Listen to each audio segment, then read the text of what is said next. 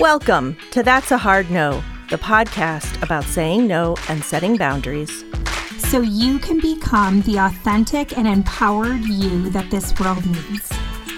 I'm Heather Draco. And I'm Sarah Saunders. Before we start, a quick reminder. While I am a licensed professional clinical counselor, this podcast is in no way a replacement for one-on-one therapy with a mental health professional.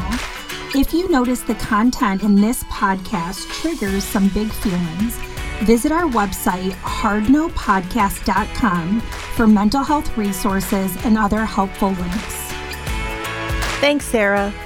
Ready to get started? I am.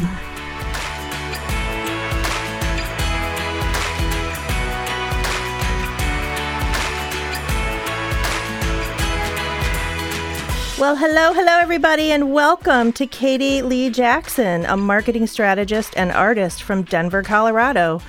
Let's start off by telling us a little bit about yourself and your sort of business and life mantra. Thanks so much for having me. I'm excited to be here today. Welcome, Katie. Yeah, we're excited to have you. Thank you. Oh, this is going to be fun. Well, I am a marketing strategist and artist from Denver, Colorado. Stop right there. You can't talk to us. No, I'm kidding. I'm joking. No, there's room for everybody. I'm just joking. Oh, good. Yeah, and my way of business is a little bit different than other people because I help people simplify their marketing so that they can create more work-life balance. I'm very passionate about... Now you're speaking my language. Yeah, I know. Where can I sign up, right? Yes. Yeah. Yeah, I am all about living life in the slow lane and finding time for rest and just all of the things that our society just doesn't seem to quite make a priority right now. And it is a huge passion of mine to help people find that time for it. Absolutely. That's awesome. Yeah. That's awesome. I recently read, I was, doing my due diligence and basically stalking you on social media and stuff. And great, I love it. And I read one of your Instagram posts and I loved it so much. I've kind of pulled it off into my little collection of quotes, and it says, "You were not made to work, but to find purpose.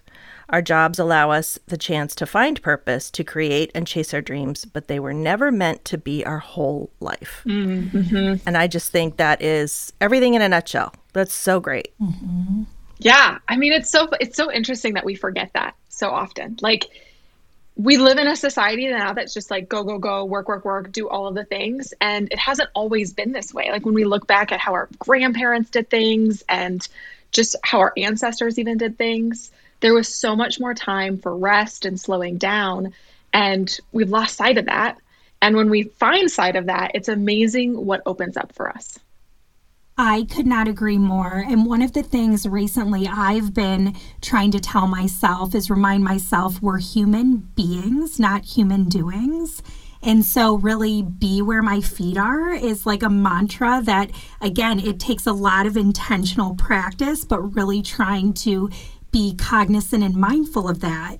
And so with this, Katie, I mean, we are loving this idea of slow living, this intentional approach to work-life balance.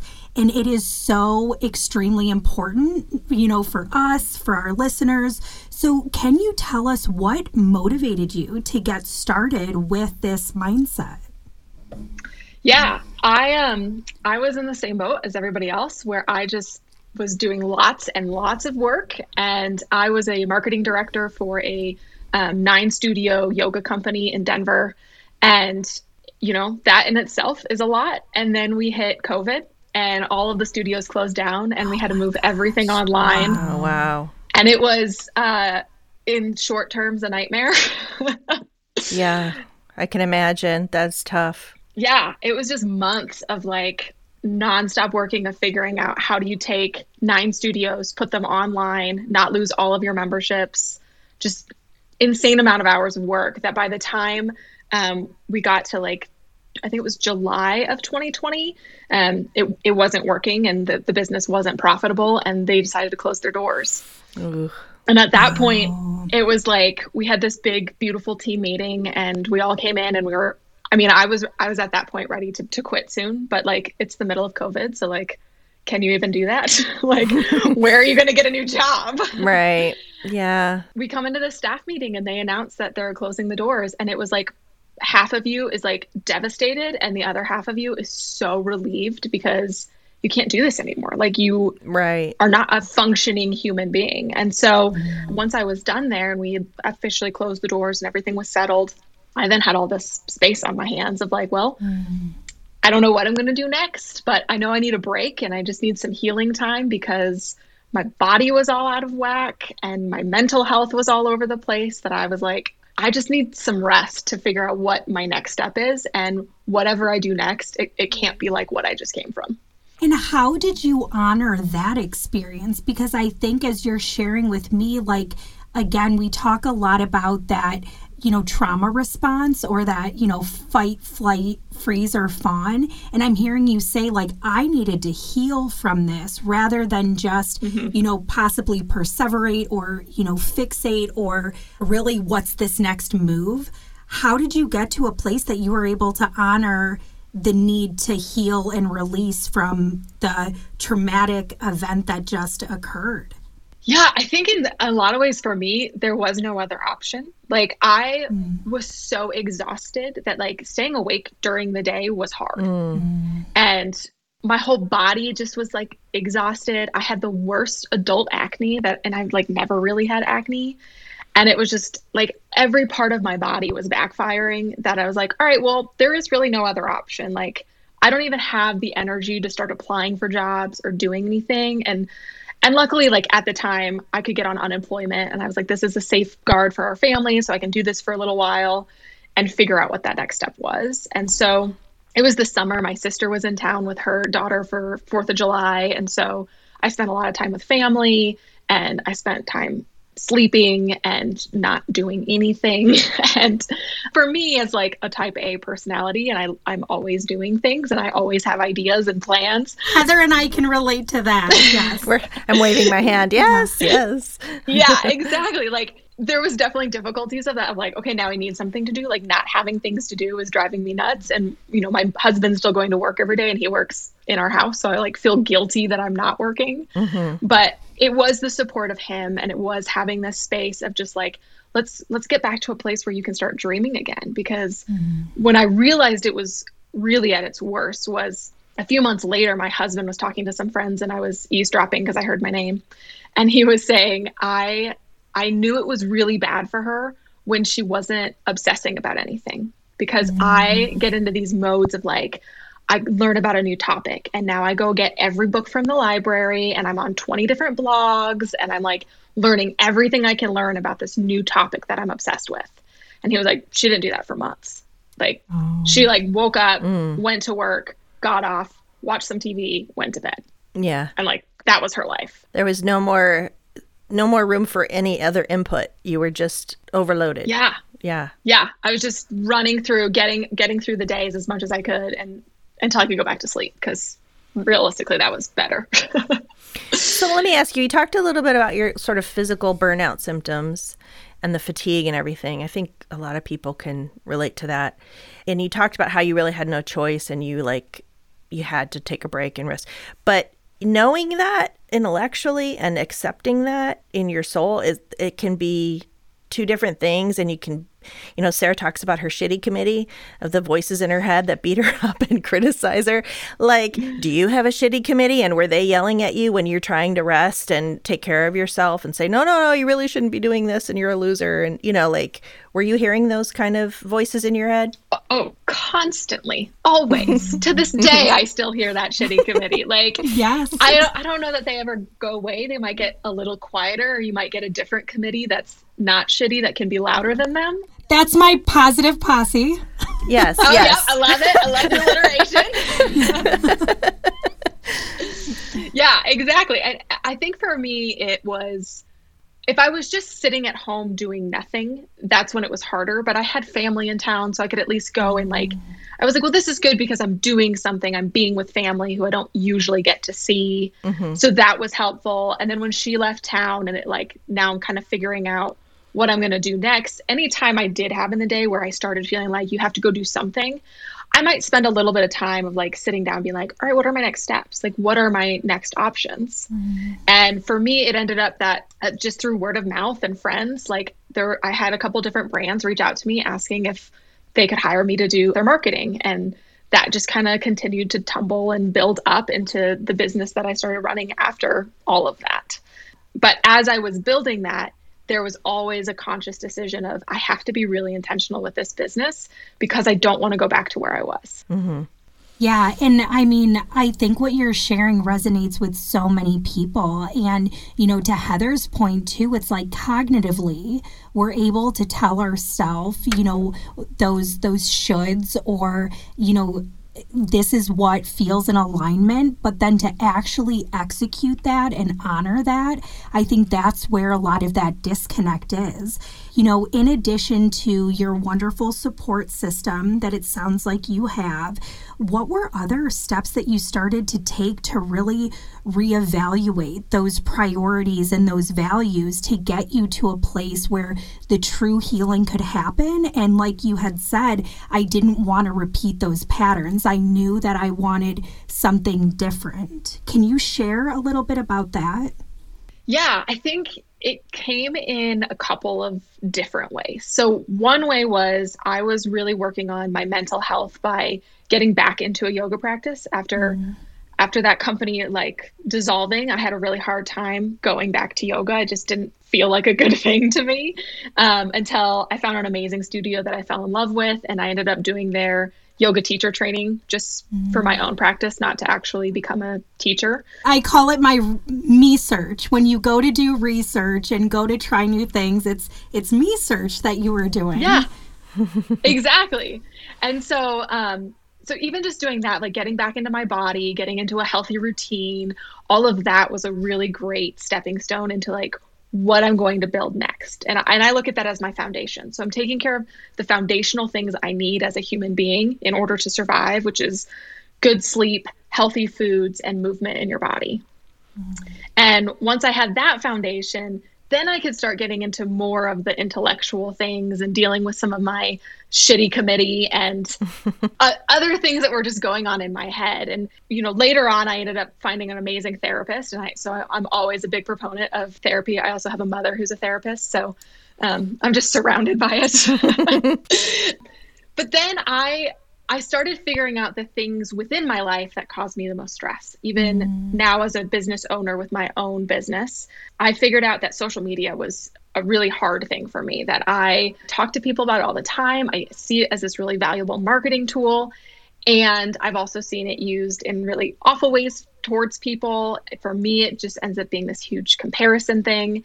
And so I decided I'm going to take a break from it and see what happens. Like, can I still run a business without using it? What other ways of marketing can I come up with to help other brands? And then what does this do for my mental health in the long run by not being on it? And so I took from August of last year until just recently, I think February 1st was when I started posting again. So it was about 5 months off of all social media. Mm-hmm. And it was so magical. It's amazing. Yeah. When you stop doom scrolling, it's really nice to, I have time to do other things. Oh, exactly. And mental space. Yeah. I also wanted to quickly just, Katie, highlight the fact that you were sharing, you went back to the basics. Mm-hmm. And so again, it's common sense, but not common practice. This idea of like getting the sleep that we need, moving our body, eating those foods that, you know, make us feel our best. So again, those basic needs, you were already on that journey. Then you were able to have some clarity to then recognize, okay, another trigger for me is social media. So do you feel, had you not been meeting those basic needs, you would be able to kind of execute this social media detox the way that you did?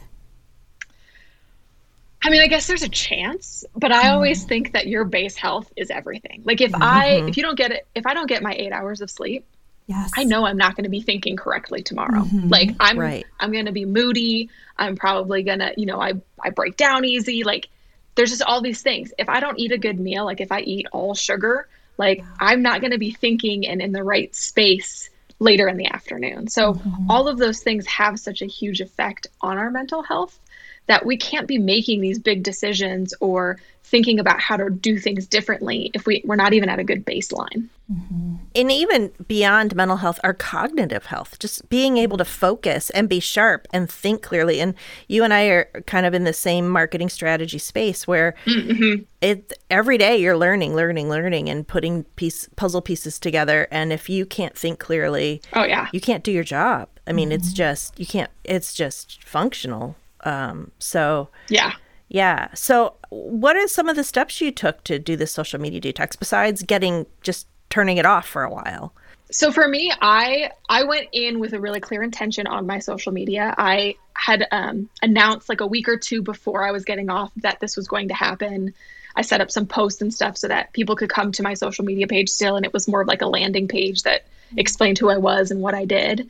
And then when I decided to come back to it, it was a really big decision for me because there was a lot of beauty in not having it at all.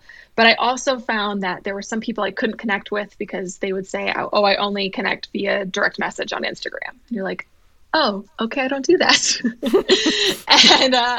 and just like other artists that I like to follow or other brands that I discover, it's such a great, it can be such a great inspiration pool. So it's like, all right, well, I'm going to back to Instagram, but it has to look different than before so that I'm not losing all my time to it and I'm not comparing myself and feeling really icky when I get off of it. So for me, that looked like I currently only post one time a week. I post on Mondays, which is the theme of my newsletter. It's the Monday post. It always comes out on a Monday. And I pretty much only check messages on Mondays as well. So I don't have any apps on my phone. So I've taken all of them off my phone. I don't have any notifications on my phone except for text messages and phone calls. So email, all that stuff is off my phone so that I can not get disturbed when I'm working. I'm not always checking notifications.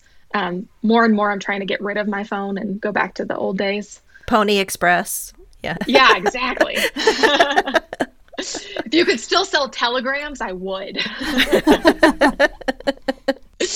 But yeah, so for me, it's just been coming up with different ideas and trying it out and seeing if it works. And it looks different for everyone. I mean, I work with some clients that they get all of their clients through Instagram. They're obviously not going to take a break from Instagram. That doesn't make sense.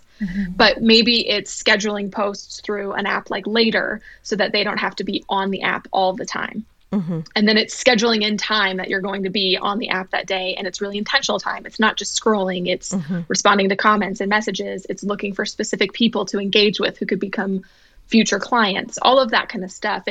It just becomes this act of everything being really intentional and not just wasting time on it anymore. Absolutely. I totally wholeheartedly agree with that. I had to set up similar boundaries. I put it in our terms and conditions, and people have to read through them before they sign a contract with us about when you can contact us, how you can contact us, and what kind of turnaround time to expect. You know, if I didn't have my office here in my house, you know, I would leave the workplace and come back and have a set, you know, block of time. And I lost sight of that for a while, and I was working around the clock. And, so since then, I really lost any guilt about that. The other thing I've done is I love your idea of taking it off your phone. I'm going to have to do that. That's really good. Great. And the other thing I do is I don't check my email first thing in the morning. I sit down. I have a pen and paper, a little bullet journal. I have all my systems and project management tools, and I look at the giant morass of stuff I have to do. And I whittle it down to a few things each day that I need to focus on that day. And I set my agenda for the day before I check in to see what someone else wants from me. That's a great one. So sometimes I don't check my email till, you know, lunchtime or something. Like I have my own stuff I need to do. I will get to you next. So, okay. So great discussion so far. We're going to take a quick break and we'll be right back.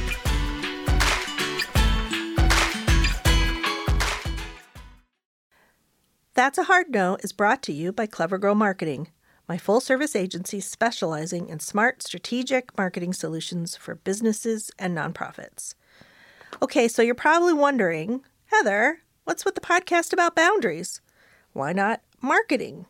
Well, maybe in the future, but for now, It actually does relate, so bear with me here. Smart marketing, strategic marketing, requires knowing what to say no to and why. Businesses and nonprofits get inundated with marketing options and offers every day. We help you cut through all that noise, focus on your specific needs, and develop actionable strategies that are doable and actually make sense. Whether it's websites, SEO, email, social, or traditional channels, we're experienced in all of it. So if you need help figuring out your marketing, visit our website, clevergrowmarketing.com, and get in touch. Welcome to the Bravery Academy. My name is Emma Ferris and I'm your host. This podcast is crafted to share the stories of courageous individuals who've overcome adversity and found the courage to live their best lives. We'll explore the science of well-being, courage and connection, and interview top thought leaders, game changers, and survivors. It is from these stories that we learn what resilience is, how to heal, how to recover, and how to be brave.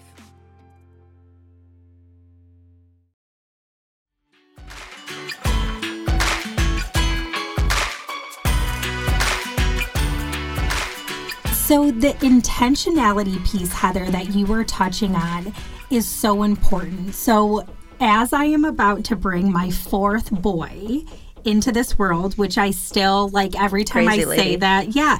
And with that being said, like, overstimulation is a word that is, like, constantly being said and being felt in my current life. And so with the overstimulation that happens externally in our environments, internally, when we do go to take time to get onto social media, I have noticed for myself setting those boundaries of being intentional about what it is that I'm going to search for. That wasn't always the case because I do believe that we need a little bit of an escape sometimes. We need some of that mindlessness, but also there are great accounts that really do, you know, provide you with, you know, that support, or it feels like a warm hug. And so, you know, Heather, you've taught me a lot in regards to, I am a huge advocate of a morning routine. And, you know, Heather, you've mentioned before, you know, doing your crossword puzzles or reading your New York Times or whatever it is before you hop on to the actual social media. And I've recognized habitually, there's times where it's like, I just pick my phone up and before I know it, I'm mindlessly scrolling. So really to be able to take that time to be intentional about, if I do pick my phone up, is there someone that I want to touch base with? There's this really great account that I follow that really strays away from the toxic positivity, but really leans into that, like, self-compassion and provides, like, a daily quote that I just, again, it feels like a warm hug. And so I think having that intentionality of, when I am going onto these sites, what am I searching for? And I also noticed that checking in with myself when I'm scrolling a newsfeed, maybe there was an account that did serve me during a certain time, but then I'm noticing it is starting to trigger some big feelings. You do you, like, keep that person, you know, no negativity towards them, but that might be a time for me to just say, you know what? Thank you for serving me during that time, during that season, but I am going to take time out and I will unfollow. And so just kind of regularly, it doesn't even have to be like, you know, every day unfollow 5 people. It's more of like, when you're scrolling, being able to just, you know, honor how your body feels and be able to not follow people that, you know, aren't serving you. Yeah. I mean, one of the things I do is I only follow 50 people. Like, I have a rule about that. So if I'm going to follow somebody new and I'm at 50, I have to go unfollow somebody else. Okay. That's my same philosophy about shoes. If I buy a pair of shoes, I have to throw one away. Exactly. There's only so much room. There's only so much room, right, in your brain. So exactly. I love that. I love it. That's great. And that way you're really curating the stuff you really intentionally want to see. That's great. Yeah. And you can scroll as long as you want, but the scroll is very short. Mm. Like you get through all of the content within 10 minutes. Right. There is just not enough new content. So you're like, okay, I'm at the bottom of my scroll. Cool. I don't need to do this anymore. Done. And you move on. Yeah. And I found that sometimes not following people in my same industry ends up being better for me, like when it comes to work-related stuff. Right. Because that's where the comparison game can be really bad. And you can just get stuck and be like, oh, I'm not good enough and not want to do whatever you do. And so that sometimes is also helpful. There's a lot of toxicity in our field, too. There's a lot of, marketing bros with a whole lot of garbage that gets put out there. So yeah. I think in any industry there is that, and you need to filter that out. So. Decision fatigue is a real thing. Mm-hmm. And I've noticed that there are different accounts that the foundation of it is pretty similar, but it can be very contradicting based on what that person shares. And so kind of limiting how many people you're following based on that one niche, if that makes sense. Because it can be that internal dialogue. There's enough decisions out there. So trying to differentiate what's true factual information from, kind of that fluff. So I love it. So far, here are some of the techniques you've taught us. You've taught us take the social media apps off your phone. So I'm guessing you're only posting on social media on your desktop computer. Yep. Right? So you have to be very, very intentional about when you're going to sit down and do that. And the time blocking. Your email is off your phone. Yep. Which I love that idea. You're limiting the number of people you follow. Mm-hmm. I think those are the big ones.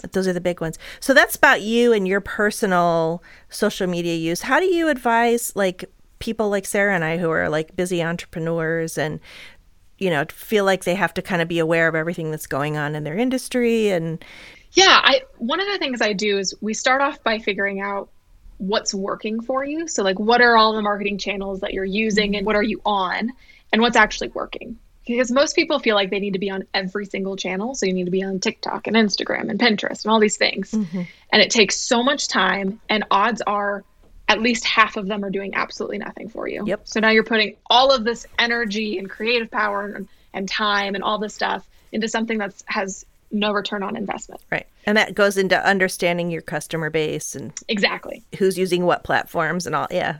We're speaking the same language. Yeah, you get it. So for me, it's anything that's not working, anything that's not getting an ROI, I would at least put it on hold for now. Just put a pause on it and put all of your intention and your focus under the things that are working and are bringing in new customers or revenue. And then from there, we can kind of start figuring out what are the things you like doing on social media? So I don't mind just posting. I like having pictures up there. I'm an artist, so I like to share some of my work up there. I like having conversations. I like to write. All of that's fun. I hate doing reels. I hate doing all the extra stuff that you do on Instagram. That was always my nightmare. It was always on my to-do list, and I just dreaded it. So I'm great. I'm not going to do it. And there's something about people talking about, well, that's what the algorithm wants. And I'm okay, great. I know a ton of accounts that don't do those things, and their accounts are still doing great. Mm. So I'm just not going to do those things, and let's see what happens. Yeah. Yeah. So it's one of those things of what's working? What do you enjoy doing? What do you not like doing? And then if there's something that's working really well that you hate to do, then we start talking about, is there the ability to outsource, or can we limit the amount of those types of posts that you're doing so that there's a little bit more balance for you? Well, and I love the way that you spoke that, because it's preserving your energy for you to really be able to provide the content in the way that feels best for you instead of it being forced. Because I think that when you are focusing on those algorithms, or when you are focusing on, content heavy type things, it doesn't feel as heartfelt, because it feels okay, this is one more thing that I have to do. But by you saying, no, I'm not going to be a prisoner of those, expectations, it leaves room for you to be able to enjoy the things that you're sharing. And then just like Heather pointed out, that beautiful post that you had, so many more people can resonate, because it's not this just generic thing that you're just, putting out to have content. So the thing we keep telling people over and over is, if you say no to the things that aren't serving you, you make room for the things that better align with your hopes, your dreams, your goals, your values, and help you live your best life. So that's what you've done. I mean, you are the walking, talking embodiment of, okay, we're done now. We've accomplished it. No, I'm kidding. I wish it was that easy. I know, right? It never ends. It never ends. But I mean, that's amazing. I don't know if you know this, but I had cancer during the pandemic. I was diagnosed at the very beginning of the pandemic and went through treatment, and everything had to shut down. Oh, wow. My business kind of slowed way down right at the same time my body had to slow down. So it actually kind of worked for me. And then as I got better and the economy ramped back up, I thought I was like, I licked this. I've got it. I know the balance now, and I know how to take care of myself. And then as more opportunities came my way, I found it was really, really hard to enforce those boundaries and stick with those boundaries and that mindfulness. So have you had challenges kind of, you know, since that really slow period, that intentional slow living period, like how do you stay on track? How do you maintain those boundaries and not give in to kind of that instinct to just go, go, go? Yeah, I would love to say that I just do it perfectly and I don't ever have those issues. Right. But that is not true. It is a lot. It's just always ups and downs. Like there's just times where, you know, you're like, oh, I can handle this. I can do all of the things. And then you hit a week where you're like, God, I'm exhausted this week. Why am I so tired? And you know, whatever cycle you're in, that just happens. And so for me, it's a lot of tuning in. It's noticing. I'm like, oh, I'm really tired today. I've been tired the last few days. I need to pull back. I need to slow down a little bit. It's being really conscious of how many new clients am I taking on and, you know, scheduling out time of this is when I'm going to have time to work on creating stuff or time to work on my business. And then this is time dedicated to client work. And for me, that looked like, you know, figuring out all my finances and how much money do I need to be bringing in and what is my my minimal viable product, what is the least I can bring in. And as long as I'm staying above that, we're good to go. Mm-hmm. And I think that can sometimes be really helpful of like, it's not about making $1 million. It's what do you need to survive? What is it that your family needs? And make that the goal. And anything on top of that's great. But as long as you're hitting that bottom goal, then you can start to say no to more things and make time for yourself and prioritize the things that are really important. Because when it comes down to the end, when you're at the end of your life, looking back, no one says, I wish I worked more. Mm-hmm. It's just not That's right. anything anyone ever says. That example that you brought up is oftentimes what I share, this check engine light goes off. So when we're starting to find ourselves questioning, maybe that why does come up, leaning in with curiosity, recognizing check engine light has gone off. What's underneath the hood? What do I need more of? What do I need less of?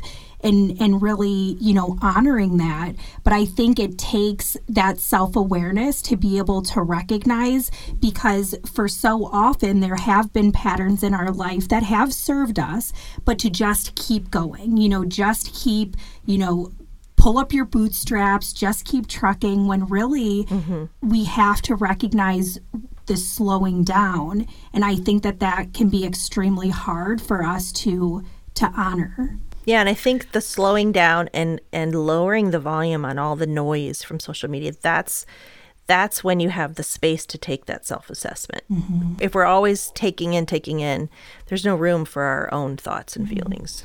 And I often encourage too, I use like the 3 R's, but it's a way to reflect. Just bring your curiosity to it, reflect, release, honor it, heal from it, and then the repair or the refocus. What do I need moving forward? So that's a good way, you know, listeners, if you are noticing that you're resonating with what we're saying, that check engine light's going off, really reflect on what's been going on, allow yourself to release it without blame, shame, you know, criticism, and then, you know, what do we need to repair or to reconnect or to refocus?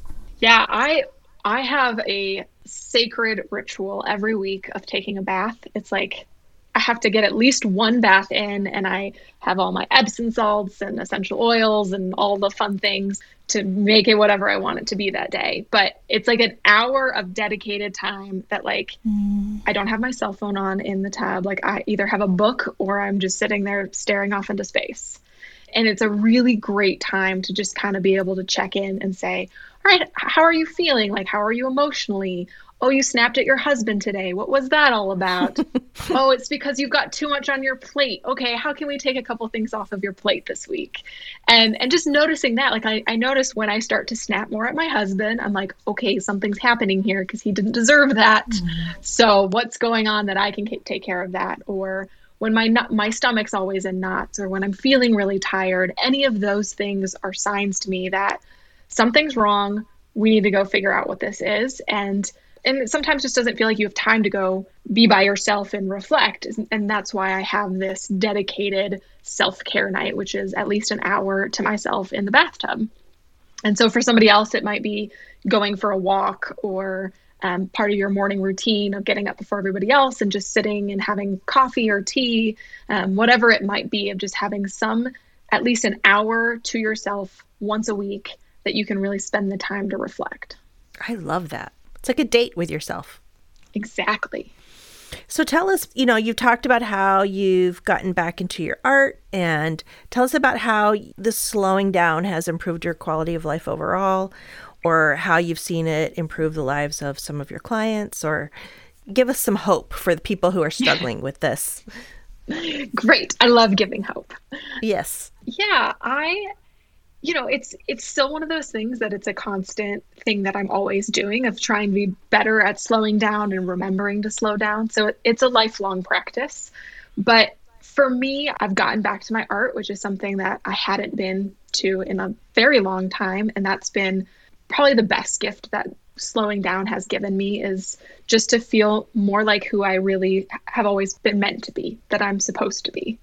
And it's given me this space to really come back and analyze of like, all right, what masks have I put on for the world? And what things have I been doing because I've been told that I should be doing these things? And who am I really? And what do I really want to be able to do?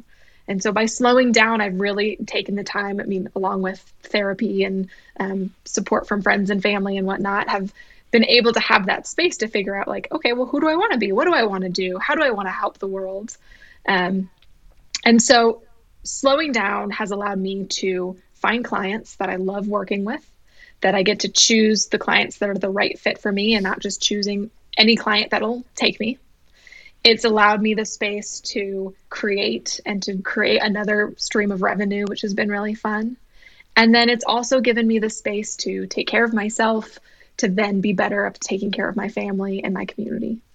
And for the clients that I've worked with, I've seen that by really getting intentional and simplifying marketing, it's allowed them to open up space in their own lives so that they aren't constantly working, or they don't feel the stress and the pressure to have to be doing all of it. That there is this space to be able to say no and to still have a profitable business and to still be serving your customers and doing amazing things, but without sacrificing your own health and sanity. And I think that was, a great point to leave on is this idea of when we have a tendency to fall into some of those meeting others' expectations, what pieces of us are we losing? And so really being able to identify, what is it that I need that feels in alignment? What boundaries need to be set so that I am able to distribute my energy in the best ways possible to feel fulfilled. Yeah. Like Heather said, I feel like we could just talk to you for hours and hours, but I also want to share you with, our listeners, where can people find you? Yeah. So the best place to find me is on my website. It's the Katie Leigh, spelled LEIGH.com. And on there, I have a free guide to work-life balance if you want to grab that. Oh, wonderful. That'll sign you up for my newsletter, and I respond to all emails from my newsletter, so you can always hit reply to those, and you'll get a response from me. I am on Instagram now, very small. I only post once a week, but you can follow me on there at Sincerely Katie Leigh. Wonderful. We'll put those links on our show notes on our website as well. Thank you, Katie. This has been a great conversation. It's been really great kind of getting some new ideas, some new tangible ideas that our listeners can benefit from. I know I'm going to try. So really, thank you for sharing your story and your knowledge. Thank you so much. I was so excited to be here, and I hope it helps the listeners a little bit. Yes. Well, it was a pleasure talking with you, Katie. Thank you so much.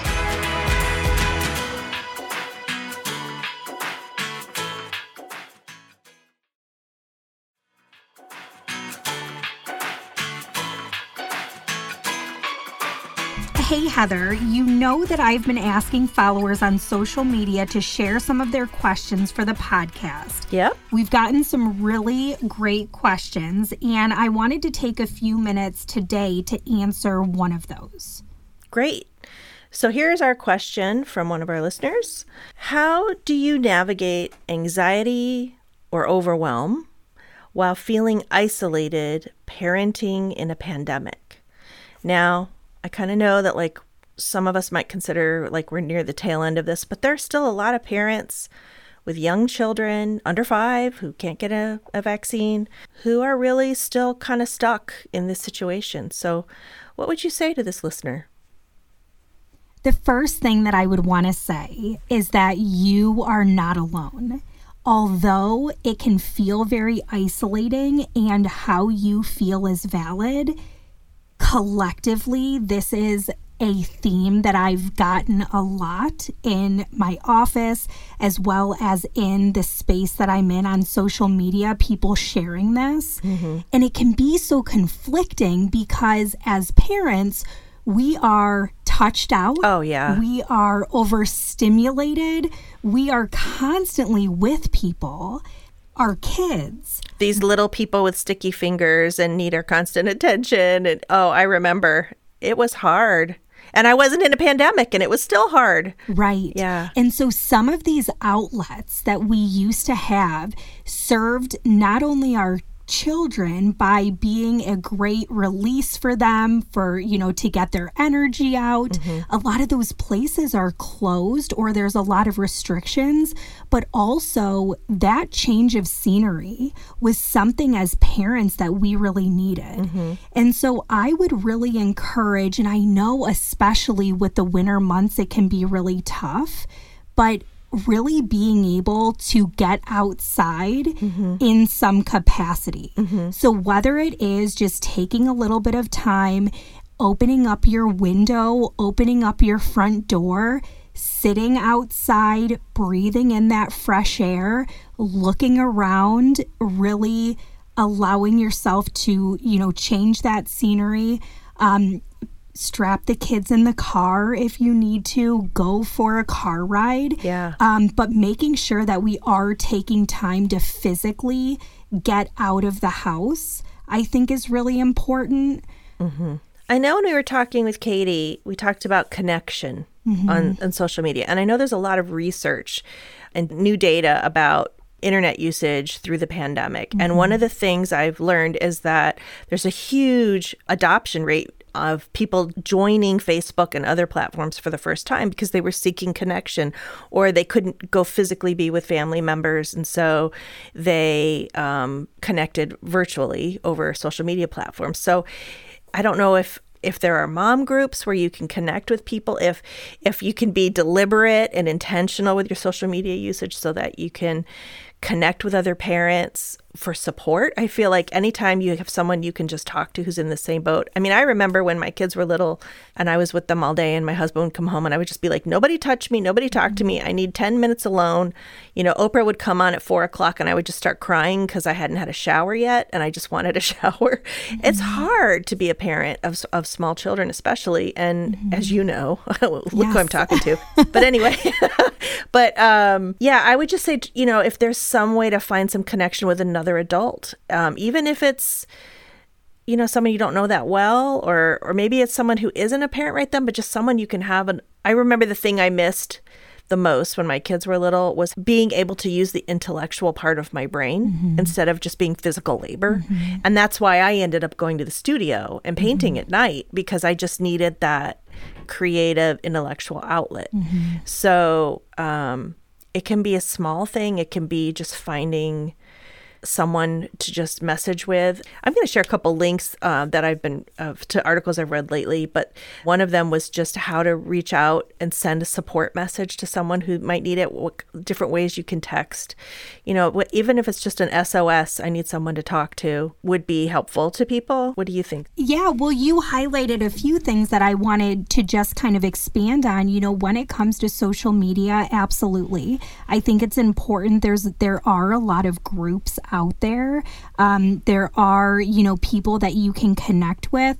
Again, ensuring that we're being very mindful of whether we're feeling supported versus comparing our life to other people's. Mm-hmm. So I think, you know, the social media, there's groups that you can join.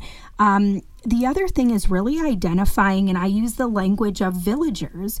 Who are your villagers? Who are your support people? And actually writing that out, almost creating, you know, a visual of that, because I think our brain can play tricks on us, and we have to remind ourselves that thoughts are not facts. And although, yes, this feeling of feeling very alone, feeling isolated, being able to say, I'm going to go to my village paper and I'm going to look to see who I do have in my life, and then really use those as lifelines to reach out. Maybe even some of that snail mail, you know, intentionally, you know, writing a card, having your kids do a little activity. I also think identifying, and I've said this a lot in previous episodes, but identifying your love language. I think it's really important to know how you feel loved. Are you feeling recharged in that way? Because if you are someone that does really thrive on quality time and you're not getting that, it makes sense why this feeling can be intensified. Mm-hmm, mm-hmm. Also recognizing if you are someone that is more susceptible to anxiety or depression, it's important to reach out to someone for support, because these feelings, especially during this very traumatic time that we've had during the pandemic, it's going to intensify those things. Mm-hmm. And so being very aware of, you know, how you're feeling, what you need, and making sure that you are reaching out. And I know the things I'm sharing, you know, it may be common sense, it's just not common practice.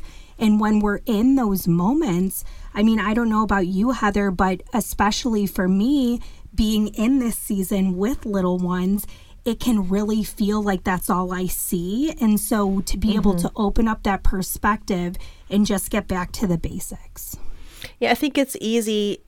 I've talked about this before, where it's like the frogs in the boiling water, right? The temperature rises on that water and you don't even realize depression is sinking in, or whatever's happening to you is happening to you. It can be easy to lose sight of the village you do have. So I love the idea of you writing out the names of people you can reach out to. I was almost thinking as you said that, like the old phone tree lists, yeah, you know, of like, who do I call in certain situations? I have a couple of friends who are women business owners, and we kind of have a pact with each other. Like, if I need someone to talk me off a ledge, I can call you, right? Yes. Mm-hmm. And I can call you, right? Yes. And so there are times we'll just send a little SOS text and be like, I need to talk to somebody. Mm-hmm. And, you know, maybe there's just, even if it's just one person, to know you have a connection somewhere, someone you can vent to.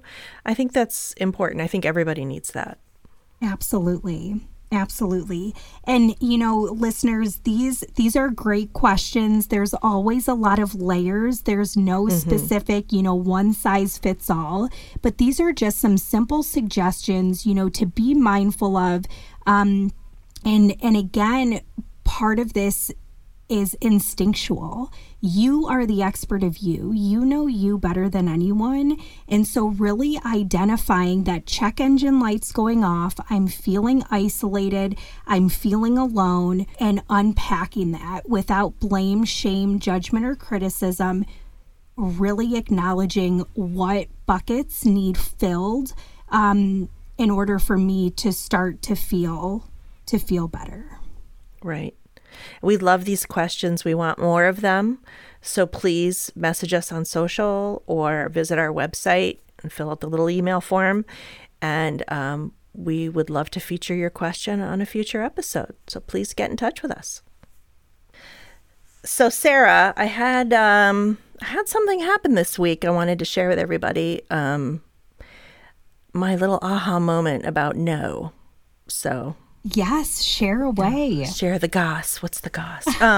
So we were talking with Katie earlier about kind of like self-assessment and asking yourself questions. And I think I mentioned in that conversation, or at least I thought it in my head, that, you know, when we meet with clients and we take on, a new project or we're trying to help figure out a strategy, we have these discovery questions, sort of a standard set of questions we ask. And they're kind of a guideline and varies a little, but generally there's a set of questions. And so this challenge I've set for myself of learning to say no more strategically, more consistently in order to make room for things, I've sort of developed my little list of questions for that.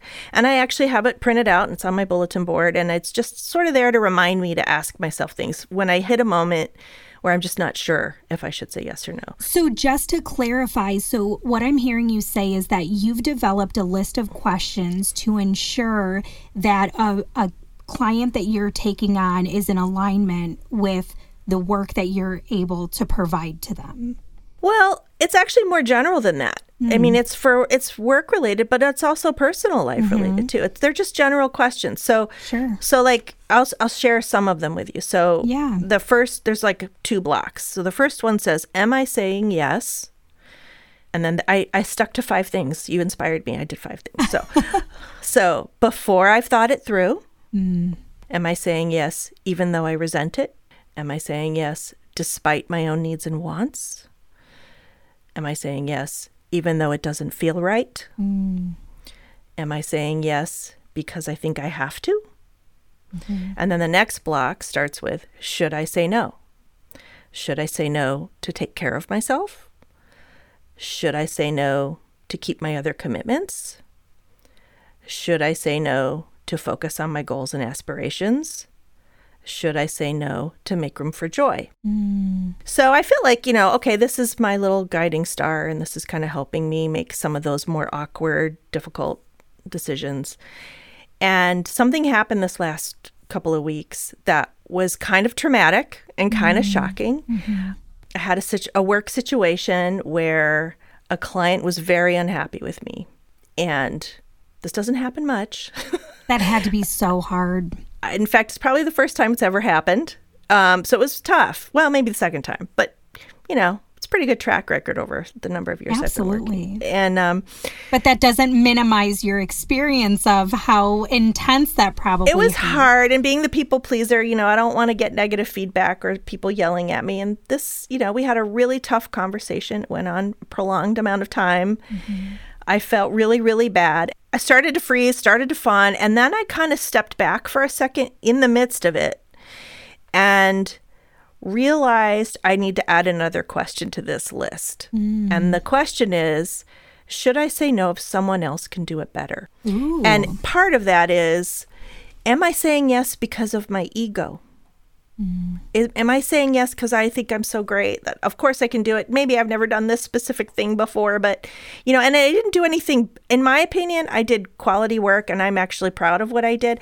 But for this particular person, it really wasn't the right fit. It wasn't really what, you know, there was some communication issue. And so it really made me evaluate. Every time I say yes to something, I need to make sure I'm not doing it out of ego and I need to make sure I am the right person to do it. And if I'm not, if it's not squarely in my wheelhouse or it's something I'm confident I can follow through on, then I need to say no or maybe help direct them in another direction. So I guess I just wanted to share that because, you know, people may have their own lists and we'll share this list on social media so people can see what I've come up with. But, you know, everyone may have their own lists. But I guess I just wanted to share it because the struggle continues. You know, here I've launched this podcast and I talk about this like we're experts or something. And it is an ongoing skill set I'm trying to build. It's the reps you talk about, the you know, building the muscles. It's hard. And so, I don't know, I just wanted to share the the inventory, the assessment, whatever, the list of questions.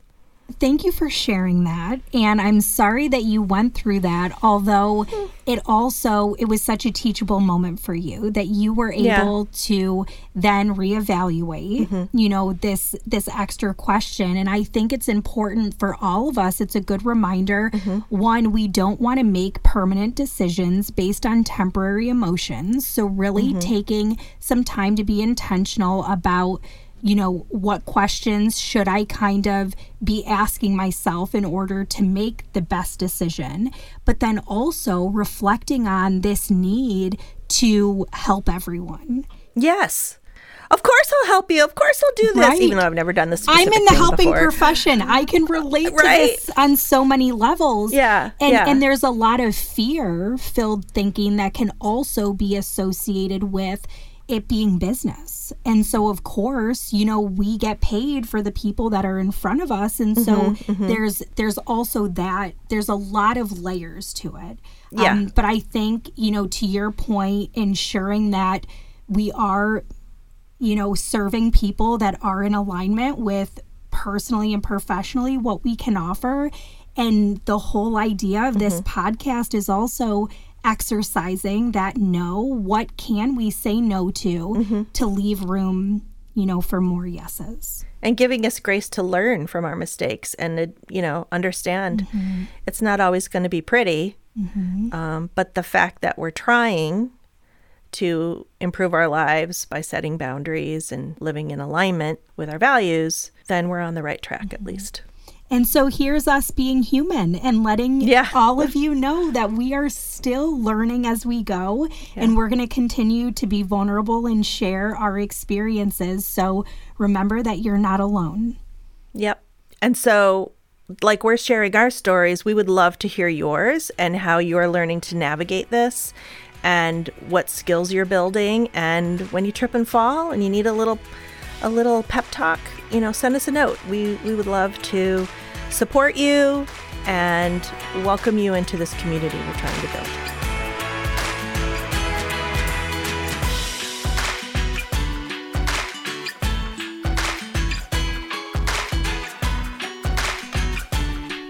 That's it for today. Thank you so much for listening. Visit our website, hardnopodcast.com, for this episode's show notes, past episodes, downloadables, and links to resources. Also, you'll find links to each of our websites, clevergrowmarketing.com and purposefulgrowthandwellness.com. Make sure to follow and get in touch with us on social.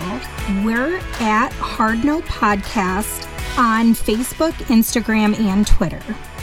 And please do us a huge favor. If you liked what you heard here, please subscribe, rate, and review our podcast wherever you listen, so others can find us too. Thanks to our friends and family, our villagers, for listening and for all your continued support.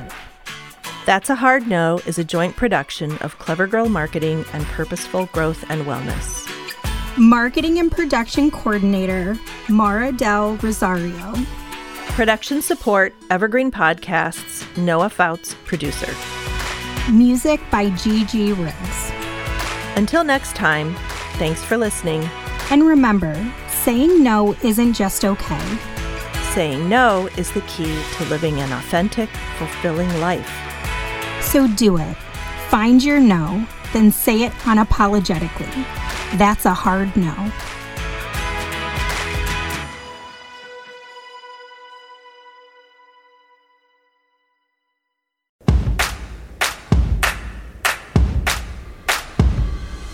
We are gathered here today to give you permission to plan the wedding that you want. I'm Jessica Bishop. And I'm Sari Wienerman. And we're the hosts of the Bouquet Toss podcast. Today's couples have to juggle so many things, from family expectations to outdated traditions and what's currently trending. So to make it easier, we're going deep to figure out why we do weddings the way that we do, so you can decide what to keep and what to toss from your wedding day plans. You are cordially invited to subscribe to the Bouquet Toss wherever you get your podcasts or at evergreenpodcast.com. By the power vested in us, we pronounce you free to plan your day your way.